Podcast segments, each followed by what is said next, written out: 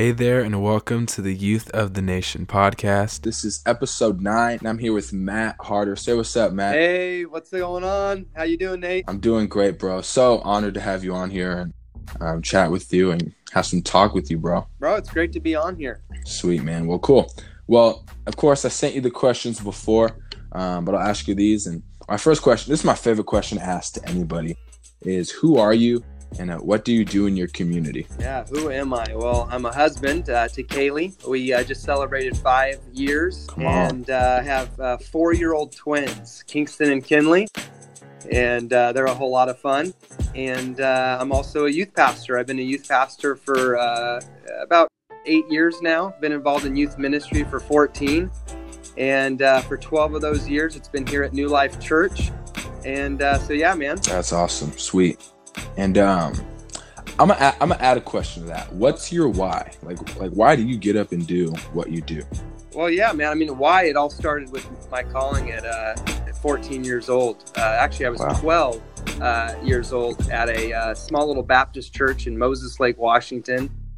And a missionary had come and visited the church, and that was the first time I'd heard that someone had given up their whole lives to tell people about Jesus. And so from that point at 12, I realized that it was so much more than what was going on Sundays. And and then 14 years old, I was at a Assembly of God youth ministry, and that's really where another missionary, a different one, called out, said there's one person here that's called into full-time ministry. And I felt that tug on my heart, and that's why I do this. I do it because God has called me to do it. I do it because this generation, in my opinion, is the greatest youth generation of all time.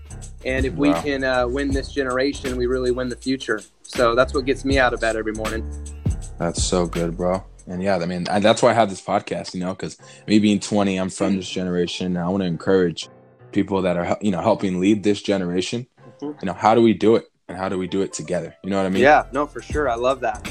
I mean, you can't really do it unless you're doing it together anyway, so. Yeah, that's true, man. That's so cool.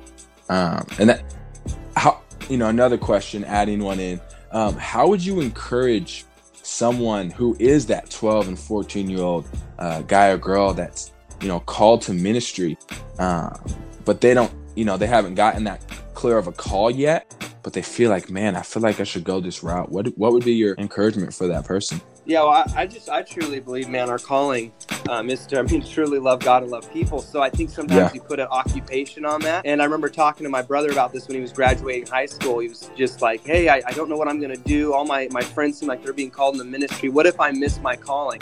And I truly believe you're loving God and loving people wherever you're at, however old you are, you're not missing your calling because we're all called to the same thing. And it's to do that. And so really from that heart, like when I was called into ministry, I had no idea what that looked like. I didn't know that, you know, how that was going to look in the church context or where I was going to be doing ministry at. From that moment, I realized people were going to hell and they needed somebody to tell them about Jesus. And so that's where my calling comes from. So I'd encourage any young leader, especially in the day and age we live in now with just social media and comparing ourselves with other people's walks, how ministry looks to certain people and how it has manifested in certain people's lives. It's very easy to pinpoint one area or one person on how they do it and go, well, my life needs to look like that if I'm going to make a difference. If I'm going to be called into ministry, I need to be this kind of personality. When in fact, all you need to do is really, truly, truly, truly have that heart for God and people. And you really, God will lead you and guide you to your influence and your circle of influence. That's awesome, man. And that's huge about the occupation because that's how I was at 15. You know, my pastor Eddie was like, dude, you're gonna lead the next generation. And I was like, oh, cool. So what's the money? Like, where's the job at? Where am I getting all this from? Yeah. He said, no, don't pay attention to that. You're going to do it because of the heart that God's given you. No, and I was like, and, you know, 14-year-old kid from the hood, I was like, what call are you talking about? I need this paper. But, you know, he kind of sat me down and explained to me the mission, and it was dope. So I really appreciate that, Matt. That's really good. Yeah, man. And I asked that question because what's crazy is I do ministry at Hutt Loft Middle School, and I went over there, and there was like 30 kids that were like, "Hey, I'm listening to your podcast," and I was like, "That is so dope!" Like it was so cool to see like the generation now, you know, the greatest youth generation, like you were saying, is wanting to be encouraged And I just know some of these kids don't even know Jesus, but they're just doing it because they want to hear about him. I love it. I love it, man. Sweet.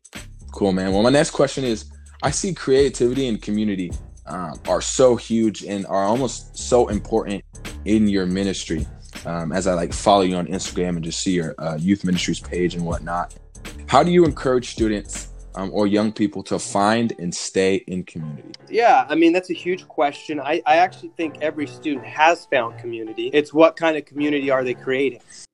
Yeah. And so, every single kid has some sort of community around them, whether it's family, it's other friends. I mean, even if, the outcast kid tends to have at least one other person, that they've connected with, or they're connecting to, maybe from even afar. So that everyone is dealing with some sort of community. And so the question really that we have to ask ourselves is, what kind of community are our students creating, or are we creating? And so that really takes leadership. And it doesn't just take one person, it takes students, and there's not an age to it. It's not like you're 30 years old, okay, you're a leader, so you're going to help create a community that we'd like to create. It's really like, hey, if you're a student, you're an influencer. And so what kind of community are you going to be influencing? And so for Next Gen ministry, with the leaders that I'm around, that I put myself around, that with the teams that we're building, it's really, what kind of community are you going to create? Because that floods down to our students. And so for us, it's every leader needs to create intentional biblical community. And so how that looks is, I mean, we really go from Acts 2:45. It's, they sold property and possessions to give to anyone who is in need.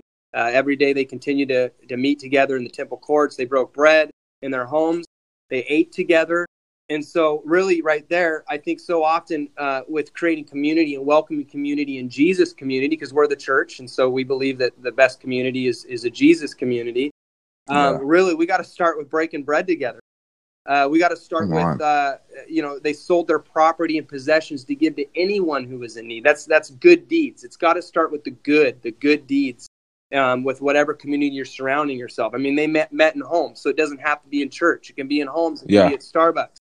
And so really encouraging even students that as you're in community, because you're naturally going to be in community on sports teams, if they're in band, if they're great in school, they're naturally connecting with certain students in their school. And so really it's that first and foremost, Jesus, he healed people, but he also ate with sinners too. Yeah. And if we're going to create a biblical, intentional biblical community, it's got to go so much farther than outside of a program or a church. It's really, we are the people that are creating that. And so to get that DNA in our students that, we're going to have a Wednesday night gathering. But that's just the cherry on top. I mean, the meat and the substance has got to go far beyond what the church can provide for you, but where your purpose is and where it's found. And so the good deeds is huge. And that scripture goes on to say they praised God and they enjoyed the favor of all people. Not just people in the church, but all people. So not only did they have good deeds, but what follows good deeds is really goodwill. And so we know that we're shaping this generation into the kind of community Jesus wants if they have goodwill with others, if they have favor with people. And then it says the Lord added to their number daily those who are being saved. And I love that. That's the good news. And so that's really how we base community and how we shape it. It's not from through one program. It's just everything that we do through our gatherings, through our social pop-ups that we do outside of our gatherings. That's eating food together. Our social pop-ups at Dairy Queen last night, we're not getting the Bible out and going over scripture. We're literally just connecting with the community and connecting with students as friends and creating a place where we're eating together, where we have that goodwill. And then, yes, let's share the good news. Yeah. They added to their number daily, and that's our prayer that God, we're not just having a social pop-up just for food, but at the end of the day, that is our prayer, is we have goodwill with people, as we build trust with others in this community, that literally we're able to share the good news and it doesn't fall on deaf ears and deaf hearts. So I don't know if that answered your question, but. No, that was huge. That shattered my question, bro. That was really good. If I can, have you ever had any pushback to this kind of, I don't want to say method, but because Young Life believes in the same thing, meet kids where they're at. That's what Jesus did, right? He met people where they were at. And I guess my question would be, have you had any people be like, man, I don't know if this is right, and I don't know if I can be a part. You know what I mean? Yeah, I think that the problem that we have had, in at least in the local church, is at times people really do. If you've been in church for a while, you get used to programs and structure. Yeah. And that's probably where the pushback can come sometimes is, well, what is the church providing then? You said Acts 2, all those things, but then what does the, how long is your small groups? When do they meet? What's the time frame that you do it? What scriptures are you going through? Do you have a memory verse every week for these kids? And so you have all that stuff. And also we base how we believe something should be done off of our experiences. Yeah. And so to really, the pushback that we've gotten would be that. And then when I'm having those conversations, I understand that people have met Jesus in different ways. It's the same Jesus, it's the same grace, and it's the same truth, and it's still God's word that we stand on, and it's God's final authority. Our authority comes from the Bible. But how people get to that, this generation is a different generation because it's not what we know anymore, because we know a lot of things. You can know anything you want off just asking Siri. Mm-hmm. And so this generation is not concerned anymore with even information. There's so many information. You're going through your Instagram feed and you're seeing all these different sponsors of people preaching messages. Yeah. And I think that's awesome because we want to utilize technology to the best of our abilities to get the good news out there. Yeah. But it's not any longer what you know because everybody is sharing what they know. Yeah. It's now what have you experienced? And so before we get to, hey, let's memorize some scripture and let's make sure we get and let God's word transform our lives. It's not like, hey, let's know the Bible. It's how have we experienced the Bible? Yeah. What is Jesus? How have we experienced Jesus? And then it's how does the Bible put meaning to those experiences? So it's a completely new, it's not a new way of doing things, but it's definitely this generation is no longer concerned with what you know. And in the early 2000s, a big quote that was going around is, it's not what you know, it's how much you care. But now I actually believe even more than care is what you've experienced, because kids can know that you care and they can know, oh, this is what you know. But if you actually haven't experienced something, then you don't have much to say. Yeah.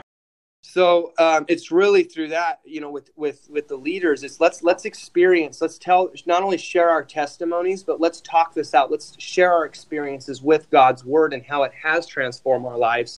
Yeah. And then, yes, let's memorize scripture. We obviously have a Bible reading plan. We have over 200 students on a YouVersion plan, and they're all talking to each other back and forth on their phones. So it's not that we don't believe there should be structure. Yeah. Let's get it in our hearts. Let's get God's word in our hearts as leaders. Let's get this community, this intentional biblical community from God's word deep down in our hearts. And then God's going to take care of the rest on how that looks for the different individuals. Yeah. That's awesome, man. I think I love that. It's because you're right. People are so used to programs and kind of like 1, 2, 3, ABC, how we're going to do things. Mm-hmm. That like when my ministry, Young Life, when we step into things and you have Christian families that come in and see how we do it. They're like, wait, where's the Bible? And you're like, yeah, 45, an hour of this is just playing games and hanging out to get their hearts ready to receive the gospel. We're not tricking anybody. We're not, we're not getting on our knees in prayer, but it's like at the end of the day, these kids are going to get to hear the gospel and get to share it with their friends. Yeah. And that's what's happening. And that's the best part is when you can take the experience that they have had, the kids, and that they can start sharing it to others and be like, bro, I don't know what's going on with me. I'm sure you've seen a kid like this. I don't know what's going on with me, but I got to share this with you. And last week I didn't want to share it with you, but this week I have to. You know what I mean? Yeah. Yeah. And relationships take time. And so people that want to say, well, this is how it should be done, or Young Life is, it's watered down. They have no idea then really what it is to build relationships, and especially with a God that they've never heard about or in the context of scripture and Bible. And I think the people that do that are the ones that have been Christians way too long and don't realize that they've been on a journey, that God's been patient with them. And and if they've been raised in the church and maybe their family has always been believers, and they really can't speak to the process of that because they were born and raised in the church. You got kids that have no context of church. You can't just quote a scripture and then go, oh yeah, I want that. And yeah. I would say if they do that, then it's not going to last very long, because anything of substance takes time to build, and anything in discipleship takes time. So yeah, dude, I love what Young Life is doing. Thanks, bro. That's huge. That's so good, man. You're giving some good nuggets out here, bro. So this is my favorite question. Being a 20-year-old guy, this is my selfish part. I get to learn from the people I have on here. What would you tell your 20-year-old self if you could go back, like 1 or 2 lessons you would share to yourself as 20? Man, early 20s, there's so many lessons. I know everyone's different, but early 20s was tough for me personally. It was worse than teen years. Oh, wow. You know what? I go back and I probably would tell myself, oh, man, trust the process and enjoy the progress. Mm-hmm. So what I mean by that is, I think so often, like when I'm 20 years old, I wanted to get there. I wanted to be there. I wanted to be what I had envisioned, you know, as a pastor. I wanted to see, you know, when I was 14 years old and called at the Assemblies of God Church there, I had this vision that I'd preach messages, people would come, they'd get saved, and then they'd bring a bunch of friends next week, and then the church would just explode and it would grow. Yeah. And that's just so far from the truth. In fact, probably 80% of my quote unquote job has nothing to do with preaching. Mm-hmm. And there's a process to it. Not only as a job, but even personally, we're all in that process. And I think in the day and age that we live in, I'll go back to that, is it's just, you're not seeing any of these guys that you're glorifying where they were at 21, 22, 23. You didn't see the tough conversations they had. You didn't see the failures that they had to learn the tough way to figure out really what it meant to be a Christ follower, what it means to be a church leader. We weren't there when they had 20 people in their ministry, and they were questioning if they should give up and quit. We don't see that. We only see people's best. When you go to a conference, they're not having the person that's been in ministry for 1 year share, which I actually think they should. I think conferences should have more people that haven't only been in ministry for 20 years, but also 1 year, because you can learn things and you can be reminded of things that happened a year ago that helped you get to where you are now. Yeah. And so I would trust that process, and not only in ministry, but even in your personal life, you trust the process. That if you don't feel like you're quite there yet, that you trust that the Holy Spirit is guiding you. And even in your failures, even when you miss the mark, even when you don't get to where you thought you were going to be, or be who you thought you were going to be, that you can trust that as long as you continue to go back to God's word, as long as you got that relationship with Jesus, you can put your hope and trust in him, and then trust the process that he's developing you. And what I found, man, where I was 20 years ago and where I'm at now, and I'm not even talking about a position, I'm talking about the person. I would never be the person I am today if I didn't trust the process, because there were so many times where it would have been easier to give up, to throw in the towel when I missed the mark, when I when things didn't go my way. And if it weren't for me to say, God, no, you've called me, and you've called me to be a Christ follower first, I'm going to trust this. I'm going to, even though it's painful, and even in times where it's tough, where things go wrong, trust the process, because anybody that's anything to us has really trusted that process. And then I'd enjoy the progress. So sometimes we don't even realize where we've come from, because we're so consumed with an idea or an image on social media, or even people that we look up to and mentors, and that we don't even go, man, where I was 2 years ago isn't the same person I am now. And that right there should be celebrated. We should enjoy that. We should celebrate it. We should thank God for it. And too often we miss amazing God moments of thanking him and having a thankful heart and a joyful heart of where we've been and where we are, that God's not going to take us to the next thing if we can't be faithful in thankfulness and joy in him, and celebrate what he's done in our lives. He's not going to give us more. And so that's probably what I'd say to my 20-year-old self, that even during the tough times, man, trust the process. It's only building you as a person, and it's going to take you to places you never imagined when you actually don't give up and you continue to go, God, I'm going to trust you with every step. Yeah. Wow. Yeah, dude, that's speaking to me, because that's kind of where I've been, is being 20. And it's tough being 20 when I'm the youngest person in these leadership rooms, or in these youth pastor rooms, or in any room that has leadership. I'm like, dang, man, I'm the youngest person. Yeah. And so that's what makes my heart want to get to this certain spot, I guess, is because I'm well, if everyone else is there and I'm already in those rooms, then what does that mean? And I fought that battle, and I'm still fighting that battle of like the position, and just, I love that idea of just trusting the process and enjoying the oh man, that's so good. I wrote that down as soon as you said it. Yeah, no, totally, man. That's for sure. I mean, it's a game changer, but it's very hard to live out in the moment for sure. For sure. But one thing I will say is you never arrive either. So like, I thought that if I get to a certain point in my life and who I am as a person and what I'm doing, that then I wouldn't have that tension anymore. And if you can't figure it out now, you're not going to figure it out later. There's always going to be more that we want. And so we've got to, it never just stops. And that's what I tell high schoolers all the time. They're like, well, I just wish I was at this point, or I wish I had, this influence. Well, when you get that influence, you're going to want more, because God's put that in our hearts to continue to reach more people for Jesus and to have that influence. So you're never going. So if you don't get that principle now, you're not going to get it later. Yeah. That's huge, man. Yeah. Sweet, bro. Matt, you're killing it, bro. Sweet. Well, last question, man. And you've kind of already answered a little bit of this question, which I really loved, but why is this generation so important to you?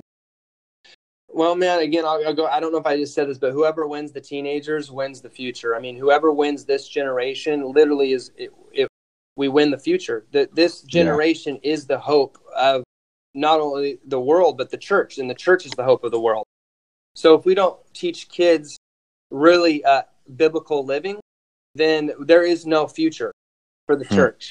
So I love kids ministry, and churches are huge on kids ministry, and we should be, because you know, kids ministry, in my opinion, is one of the most important ministries of church. And a lot of people will say it is the most important. But what I know is that when you get to teen years, that's when you actually own your faith. And so we can train little kids, 4, 5, 6-year-olds, and we need to, the Bible. And they can know the Bible all they want, but you can know the Bible and not serve the God of the Bible. And that's at the point of teen years when literally you're choosing, I am going to follow Jesus. This is going to be my faith. I am going to obey Scripture. I don't just know it, but I'm going to actually do it. I'm going to live it out. This is who I am. I'm going to allow it to transform my life. And so, man, if we train a bunch of kids up in knowing Scripture, but then we don't have a youth ministry or a ministry for youth, and we're not reaching the youth, well, then they'll have a lot of head knowledge, but they're not actually living it out. And again, I'll go back to that. People don't care anymore what you know. They care that the Scripture is transforming your life. And so this generation is the most important generation, in my opinion, just because that it's the future. And this is kids becoming and creating habits. That these are the habits that are created in adulthood. Yeah. So, if we can teach kids how to have healthy relationships, not say, hey, don't date, but hey, have a healthy dating relationship. Well, then no matter what, if they break up or not, they've chosen to honor each other through that relationship. Then the breakup is not as tough because they've actually honored each other, and they've waited, and they've lived biblical, intentional lives in their lives. But if we don't reach this generation, and they just, hey, let me just live however I want and date whoever I want and do whatever I want in that relationship, and they just keep breaking up with people off and on, well, you're practicing divorce when you're 40 years old, because you're used to then just going to relationship to relationship to relationship and doing whatever you want. And so really, I don't care how much they know, because I know a lot of Christians that know a lot of the Bible, and that they've devastated their families because they're divorced and their kids no longer are serving God. Yeah. And so I know I'm a successful youth pastor, not right now, but ask me when these kids are 40 years old, these students are still serving Jesus, and their kids are serving Jesus, then I know I did my job. And so that's why I think it's the most important generation in the time, teenage years, because we are creating our habits now, and our habits will go with us into our adult life. That's huge. So, wow. Anyways. Man, you can tell you're passionate about that one, bro. I really am. Yeah, I love it. I guess one more question. I lied to you. Sorry. But I think, man, as I hear from you, and as just in the small conversations I've had from you, you're not just about encouraging like this generation. You're really about encouraging the people that are leading this generation. You have your conferences where you're encouraging all the youth pastors that are encouraging this generation. So I guess my last question would be like, how could you encourage, in 2 to 3 minutes, how could you encourage a youth leader, a youth pastor, and, not just like a 20-year-old guy, but the guy that's been doing it for 5 years and is like, I'm not seeing growth. I'm not seeing kids grow. I'm not seeing kids follow these biblical principles. Like, what do I do? Because you're really great at encouraging people, and I believe you're also really great at encouraging pastors as well. So how would you do that? So you're specifically, I have a pastor that's saying, man, I'm just not seeing any growth or anything like that. Yeah. A couple things. Galatians 6:9 says, let us not grow weary in doing good, for at the proper time we will reap a harvest if we don't give up. Yeah. And I think that's the first thing and foremost, is just because it doesn't look like how we thought it was going to look, God still owns the picture. He still sees the painting. He still sees what he's doing behind the scenes. And I think we put a lot of hope and our trust in ourselves at times. Like if I don't see the youth ministry growing, then something's wrong with me. But if you look through a bunch of different biblical stories, I mean, you had Moses, who never got to see the promised land. So was he unsuccessful? No, he actually trained young Joshua up. Yep. And so, man, we so put it in our little lives, this little tiny portion of our lives. And we say, if we don't see the picture, we don't see the growth in 40 years of my ministry, and the church didn't grow in my ministry, then I must have missed it. I must not have been successful. And that's just not true, because my youth pastor, we probably, actually, let's just go back to growing up in the Baptist church I grew up in. I'm sure that pastor was very discouraged a lot of times. It was a church of about 60 people, and they didn't know who was in that audience.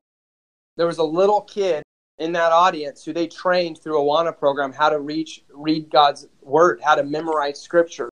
And that person was me. And not to say, well, look, this is your success story. I'm just saying we never know who's sitting in our youth ministry. And so we may only have 30, but what if one of those kids that you've poured into and you didn't give up, you are going to reap a harvest, but it's going to be through their lives. And I would make the argument that if it stops with me, then I'm not successful anyways. If I grow a youth ministry to 1,000 kids, and then that's it, and all those kids came to church, and that's all, and they didn't make an impact on this world, I am not successful at all. If you got a guy who has 30 youth, and all 30 of those youth are disciples of Jesus, and then go out and make other disciples of Jesus, well, then that person's more successful than I am.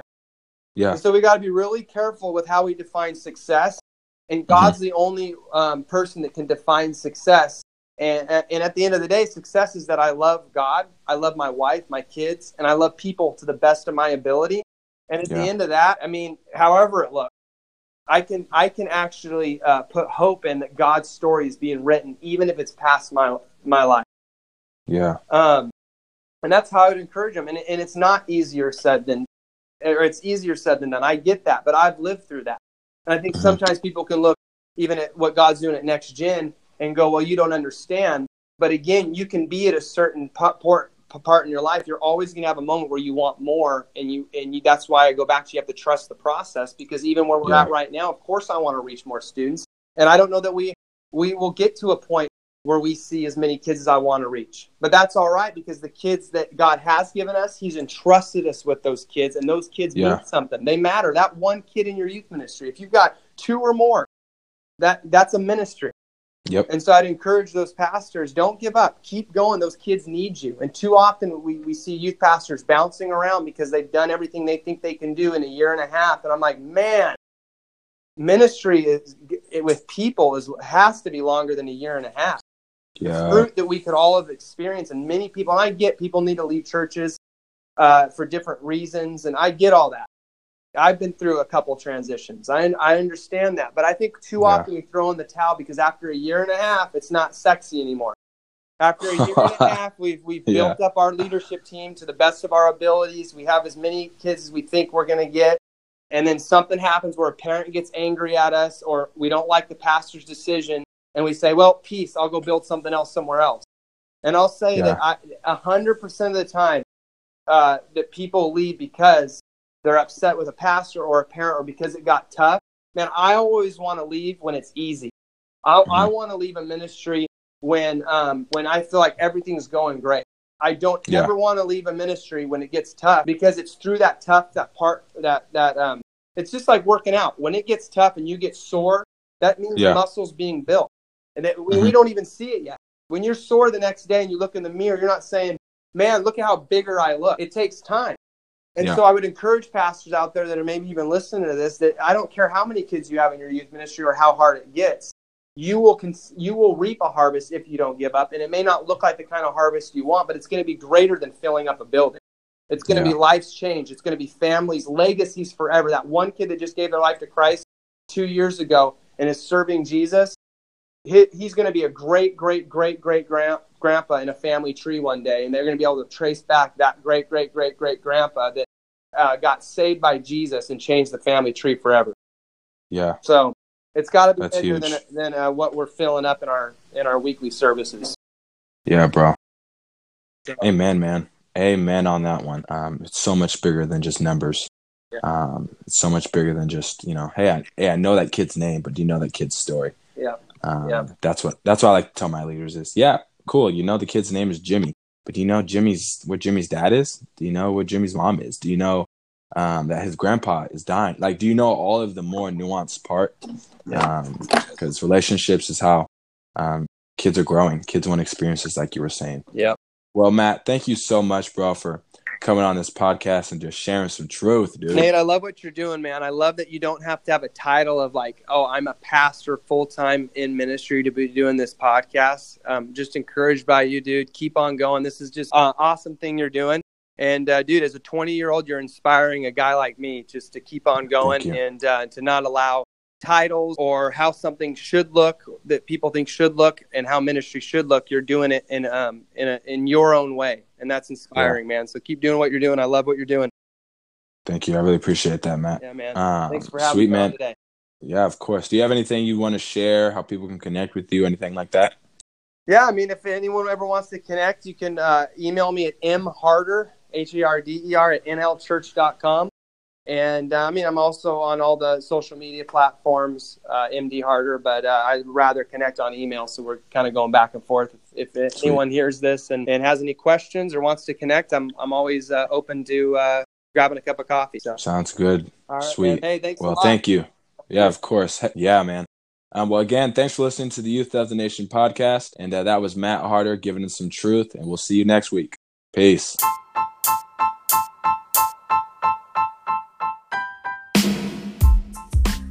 Hey, thanks again for listening to the Youth of the Nation podcast. I hope you enjoyed today's episode, and don't forget to check us out next week. Also, if you want to communicate with me, there's a Google form which you can send any feedback, questions, or even a shout out to me.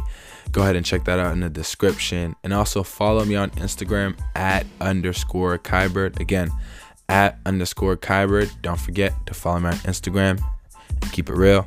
Keep it love. Peace.